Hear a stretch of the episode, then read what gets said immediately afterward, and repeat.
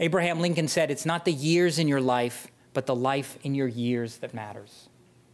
And whether we measure life in years, or sometimes in months, or for the patients we'll see in the hospital, sometimes we are measuring life in weeks or even days. The goal is how can we help people have the best possible quality of life for that time.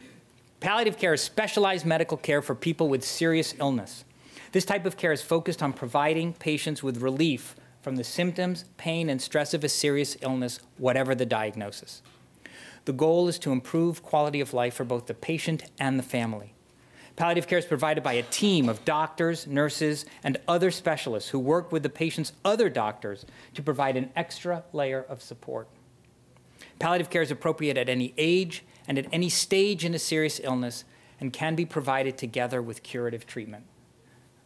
Again, when faced with serious illness, we need we need that help. We need that support. And palliative care provides an extra layer of support, extra on top of whatever other care you're, you're getting from your primary care physician, uh, from specialists, from other, from family and friends.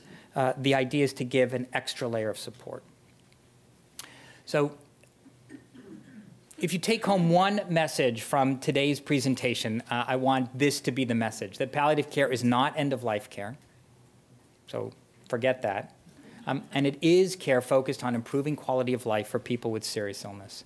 Um, this is my take home message to you. Um, believe it or not, this is my take home message to the medical students when I teach in medical school as well, um, and to my colleagues when I'm teaching them.